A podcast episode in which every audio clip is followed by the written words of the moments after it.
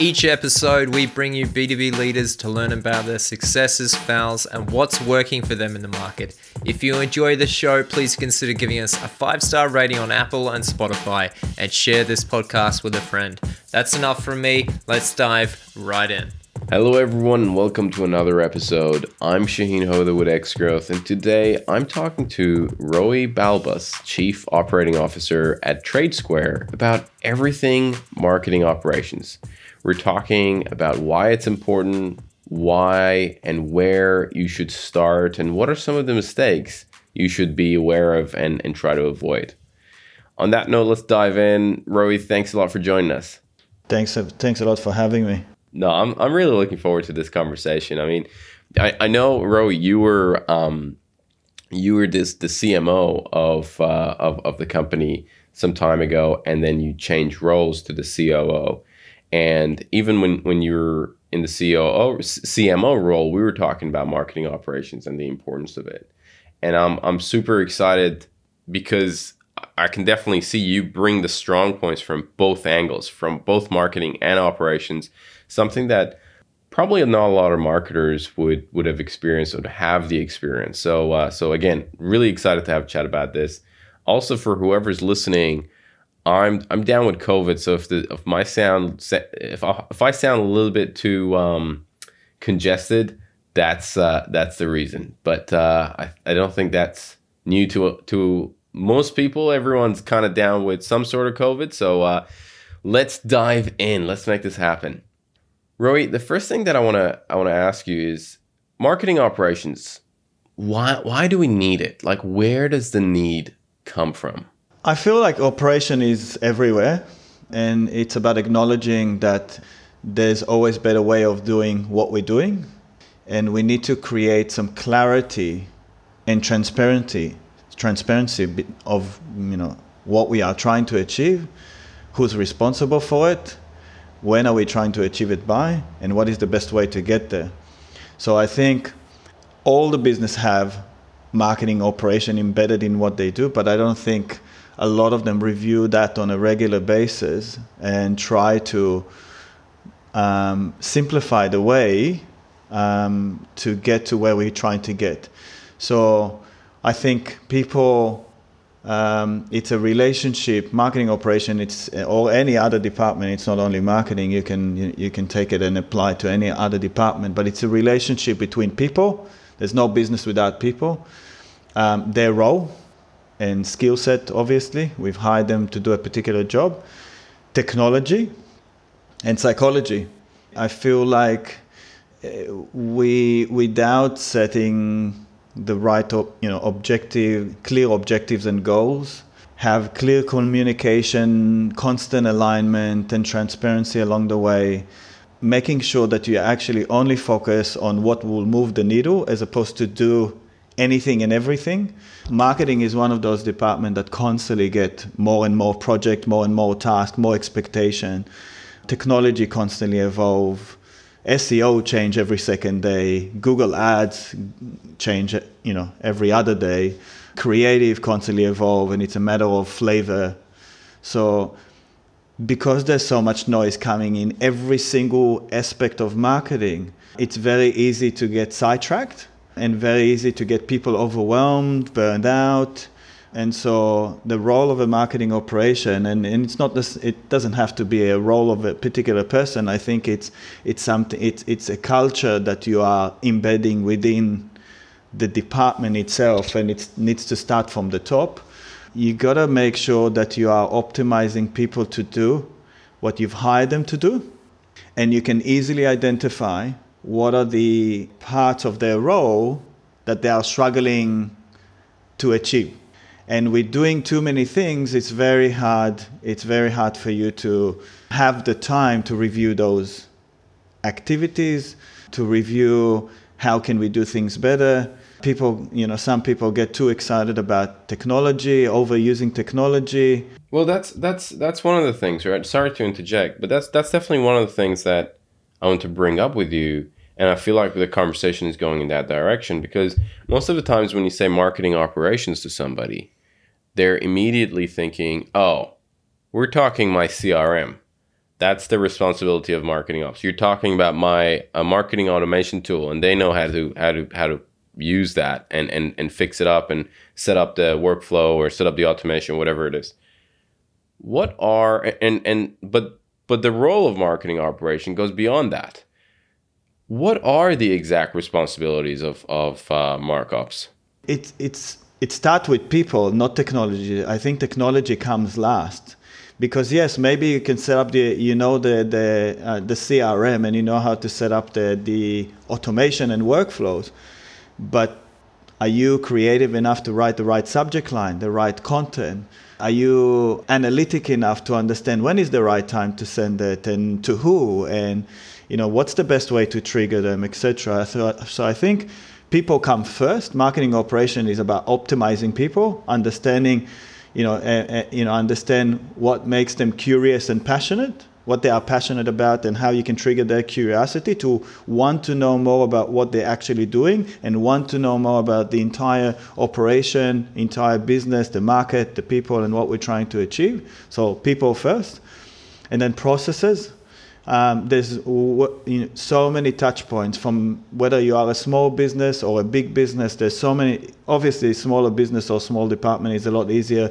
The team is like an elite unit, and if they get along really well and respect each other, have boundaries, then the operation is quite tight. But the the bigger you grow, the process becomes quite critical and once again we the more we grow the, the more stuff are being added and then you forget about the process. So constant optimization of the process the touch point between people is important along the way. Tech is the tech is tech comes in in order to give you extra capability and capacity. Extra visibility you know, eh, eh, oversight of information analytical because we cannot continuously add more people into the business. And even if you add uh, more people, there's just way too many variations and matrix that obviously tech solve. So the tech is not necessarily the lead, it's just another piece of the puzzle to create an effective decision making, operations, you know, actions, etc. Got it. So, I mean, what I've written down is you're saying people, processes, tech. Yes. Those are that's and, and and that's the order that things need to come come along. Is that is that right? Hundred percent. But I feel like uh, we this is quite a technical answer. I I feel um, I, I'm, I'm, a, I'm a people's person. I always go back to the people's part. And I think without passion and curiosity, clear communication, alignment, transparency, boundaries, respect, vulnerability, humility, those are the words that I constantly use when I lead teams internally, because at the end of the day, when you are um, training for the big race and then you go for the race that takes about five minutes, there's a lot of there's a lot of fatigue on the lead up. There's a lot of days that it, are quite tough, and without creating a team that is vulnerable, humble, respectful, open to feedback, have some boundaries, constantly communicate, align, and mo- more than anything, passionate and, and curious about each other, about the people we serve, about what we do.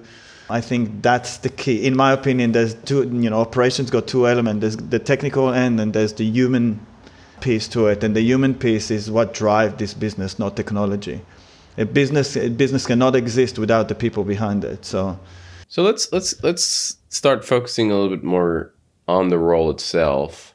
Yep. How should somebody start building the function inside of the organization? It's a it's about first of all it's about understanding what are the objectives and goal. What are we trying to achieve? And when you when you know exactly what we're trying to achieve, you're asking yourself, is that realistic? It's of it, it's ba- basic stuff. Well, you know, what are, what are our smart goals? Are they realistic at all? Do we have the right people for it? Do we have technology to achieve that? And from there, you start to optimize. You are starting to communicate openly about the chance that that would actually happen. You need to be true to yourself, saying, okay, I think we are, yeah, it's great to, to aim high, but is it realistic? So when it comes to when you have objective, you, you need to question with those objective are, are those should we focus on all of them? Should we focus on all of those targets, or what is the one to two targets that if we would start focusing on those, the rest will start to follow, or we would be able to generate, let's say, enough income to grow the marketing function. So at the moment, we've got three people, and they are more analytic than creative. We don't have enough brand. They're more analytic than creative. We've got X amount of budget. Okay, there's no time for us to get a brand person. We can't focus on content. Maybe we'll get some person externally to just focus on a quick project to give us a few content piece that we can play around and use our you know, let's say SEM people to, to achieve what we're trying to achieve. So if what we need is sales and we have to have, we need to get those sales relatively quick, what are, what are the quickest win that we can actually get in order to uh, achieve some of the targets? Regardless, I think uh, with everything that you do, uh, I'm a big believer in piloting, not trying to do, you know, do a big project that is that you are not sure what would be the results of it. So I think the right it's it's you know it's a to, to build a really good marketing department you need a blend of all sorts all type of people you need good admin people that just do all the coordination make sure that we've got everything in writing with the right timeline with the right ownership and they are the police officer making sure every everyone's on on time with everything and updating all the information you got to have the creatives and obviously, creatives are most likely not going to be technical. People think that they can hire a person, a marketing person that can do it all. They can, they know how to write well. They know how to design well. Uh, they are admin driven. They are sales oriented. They are analytical, so they can look at you know um, information and data and and share uh, you know relevant insight. And people think that they can also do things like Google Ads and and you know um, SEOs and I think marketing is one of those departments that uh, uh, people don't understand how much how many th- how many components included involved and how much how much of them change on a daily basis. Google constantly changing their SEO, their SEM, their Google Analytics that's just one person that constantly have to relearn everything that they know because Google have to change it to keep the competition open. And then you move, and, and then on the same aspect of paid ads or, or, or search engine, you then move to Facebook or Instagram or Twitter ads or YouTube ad, and that's just one piece. What about you know blogs and, and social media content and engagements and, and CRMs and EDMs and, and it's just it's endless and it's constantly changing. And once again, I think people underestimate the amount of effort that a market marketing department's putting in and how much is people expecting them to deliver. And that's why if we're going back to a marketing operation role is constantly saying okay no okay this is we agree that you know as a company that those are the objective and that's what we're trying to achieve. That's the resources we've got. People wise financial wise and that's what we can actually deliver. If we want to do something else we can only do a pilot and that's what's required for that pilot and let's have a go. And if it doesn't work and it's not moving the needle we have to drop it and try something else. Unfortunately marketing is one of those things where you're trying you're trying a thousand different ideas. Maybe one works and even that one you need to optimize so and try another 10 thing off the back of that one in order to try and multiply the effect of that one that worked for you. So it's a, it's a constant battle um, always under resourced people wise budget wise yeah. skill wise there's not many people that can just focus on the crm yeah um, that's right and, and sure. even if you are the only one who focuses on the CRM, there's there's so much to do on the CRM. So you, it's not enough. You need more than one person, but the budget is only for one person. Yeah, yeah. And and and Roy, when when it comes to you know, I, I feel like we, we touched on a lot of different roles here, right? We talked about creative, we talked about admin, we talked about analytics and, and, and then running some of the platforms like Google Ads and, and, and SEO and so on and so forth. But when when someone says, "Look, we need we need some structure. We need some some someone from the operational perspective to bring in for marketing." What do you think that first hire is going to look like, and, and what are some of the skill sets that you'd be looking in that person? People's person, admin person, an admin person. Oh, really? Okay. Yes, I don't think they need to be a technology savvy as much. I think they need to be a person who, first of all, understand. You know, would would put would put down a plan, would know how to ask the right questions, and set. You know, be very clear. This is where we're heading. This is long, how long it's going to take us. That's the resources we actually have. That's the potential gap that we have. It's essentially it's a scrum master, project manager. It it doesn't even have to be a marketing person. Yes, maybe they don't have experience in marketing, but they have experience in operation. Most importantly, they need to have the ability to get, you know earn people's trust. People are not going to do anything for you if they don't trust you. If they know that you are driven by ego and agenda, they're not going to trust you. They're not going to follow you. And so you got to hire a person that has the ability to earn people trust and humble and vulnerable understanding that there's, there's a lot on there's a lot going on in each person's within the marketing department and they need to kind of tight the plan Mm. so i definitely so i think m- most of my roles i always hire a person that will be able to do admin for me. Got it. first because that just tidying up all the things. Uh, okay this is all the things that we do. Why are we doing this? What, you know if we know now what the objectives and targets are why are we doing this? Why are we doing social media? Because everyone's doing it because it's important for the brand to, to do it. But how much resources is it actually taking? So we talked about that before. Be an accountant an accountant uh, is not you know an accountant just asks you what are the top five three or five things that takes the longest amount of time? Can we reduce the amount of time spent on it? Are they directly affecting the income or the return on the investment of time? And so i sometimes say we don't need to do social media. It's important for a business like ours to do social media but if i look at our objective. And if i look at the resources that we actually have right now and we can't get any more that's it. That's the money we've got and that's the people we got. We can't get any more. Why am i doing those activities? Why am i trying to learn that? Why do i even have that platform if i don't have people to actually manage and do anything with it? Let's just get rid of it and get a cheaper platform free up some budget to have better sem people. Let's get rid of a crm free up some budget give them more budget to get more return if that's what we're looking for so i think admin person help you map everything. So you have a top helicopter view of what exactly we're doing.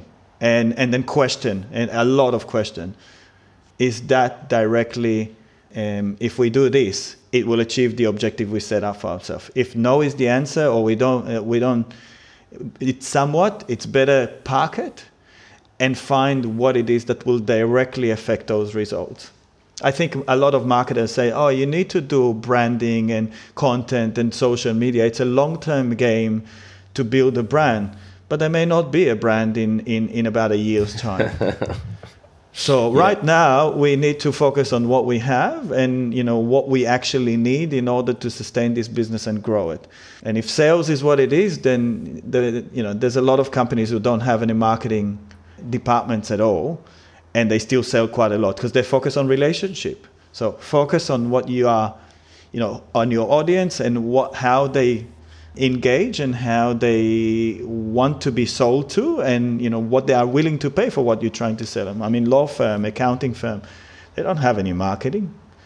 They still grow, they still sell. So effective operation is really mapping what we're trying to achieve and how, and what are the activities we're doing to achieve them and what made us get to that point.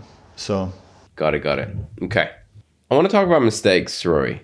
What do you see as some of the mistakes people make when when they're trying to build their marketing ops team and and the function itself? They start from the end rather Technology. than the beginning. Yes. They start from technology. I would always I would always favor people over over technology. People made businesses successful before technology did. And so I think human judge Simon Sinek, which I constantly follow, I probably gave away something there, but Simon Sinek is saying that humans are driven by emotion. Emotion drive behavior, behavior drive action. Right? Action is the brain. It's behaving based on what we feel. So I constantly focus on what are the what what are the targets we're trying to achieve? And what are the or what are the action we're trying to to to get? We're trying to get a person to click on add to cart and check out as an example. So what are the emotion that will make them click on that? So if i think um, like that when it comes to the audience that i'm trying to sell to how can I do the same thing with my people? But obviously, I need to make sure that they don't think that I'm doing it from, you know, for my own agenda and for my own ego. So I focus on their emotions. It's very hard for people to communicate about how they feel about something. So I have a framework that I work on a on a daily basis with my team. It was very hard for them to get into it, but they are now very well into it and do it on everything. It's called reflection. So pause, breathe, reflect the pause breathe reflect you know we're running like rats all the time and so it's important to to to stop to to pause to breathe it doesn't take long to do like a, a quick you know one minute breathing and then start to reflect it's easy for people to say what they've done today so, so do you, uh, Roy? Sorry to interject. So, do you do this on like daily basis? Do you do this in a group? Individual? We do it on a daily basis. The teams are doing it with a, a teammate every single day and they swap the teammate so they can get a different perspective, so they get to know each other. And then they, we do it as a group once a week. But they can they do it at the end of each day, swap between each other. The idea of this framework is to make sure that they stop and it's easy for them to say this is what i've done today everyone's so used to work as a to-do list sort of approach right then the next piece is suggesting what was the experience like doing all those activities. Was it overwhelming? Was it fast? Was it easy? What was it? You know, just just be open about it. And and then lastly, which is probably the hardest for people, is to say, how did I feel about it? Uh, was I am I sad? Am I scared? Like people are scared of of saying what they truly feel because of what people will think about them and and um, what you know and and the fact that they they are they might lose their job. So they don't necessarily say that they are struggling with something. And that's true operation because if you've got a person that's not telling you that they are struggling with something that the person next to them can do a lot better but they don't want to communicate because they're scared then that's not an effective operation. You are not optimizing the, the person and their capability to do the best for you and it's more often than not that people would sit in the same cubicle. One person would do would need to do some stuff on Excel and they don't do, know anything about it, and they're spending 90% of their time trying to create that report, which makes them hate their role. But the person next to them knows Excel and absolutely passionate about it, and will take them five minutes to create a sheet with all the formulas that they need that they would never have to worry about it again. But they're not going to story of my that. life. Yeah story about of so many people's life you know? Uh, I, mean i'm a people and creative person. I don't like excel spreadsheet. I've learned to manage it but if i can if, if i can identify a, a person that knows it better and be you know feel you know safe to be vulnerable and share that i'm struggling with it then it, you are creating a really good com- conversation and alignment and everyone's vulnerable. So over time, it took a month with each team to get them to a point where they feel safe to be vulnerable in a group, share their emotions about the day, vulnerable in a group. Because once they are vulnerable, everyone all of a sudden feel the pain of each other and wants to help. And so, and, and so they start to help each other. And when they start to help each other, things becoming a lot faster. And then they talk about the processes on a regular basis. I think I think the biggest mistake is people don't create that space. They come into stand up and they sit in front of Jira and or whatever other platform it is. Then they go, okay, we've got five to ten minutes and let's go. Tung tung tung tung tung tung tung. And it's very technical and it's very cold. And that's just not opening up people. It's not it's not warming them up into the conversations, the connections we can't we can't do achieve targets alone. We need to achieve as a team. And so I think it's really about people working together. Vulnerability, humility, communications, open communication is the key. And I, I think that's the biggest mistake a lot of businesses doing. They're starting from the end, the tech, not from the people. And in between the two, you got to have a process. And, and I feel like, once again, without clear targets, and objectives and staying true to only do prioritize only what would actually achieve those without doing this. You're constantly running in so many directions it's easy to get requests coming from everywhere in the business. We need to do this we need to do this. Why are we not on social media?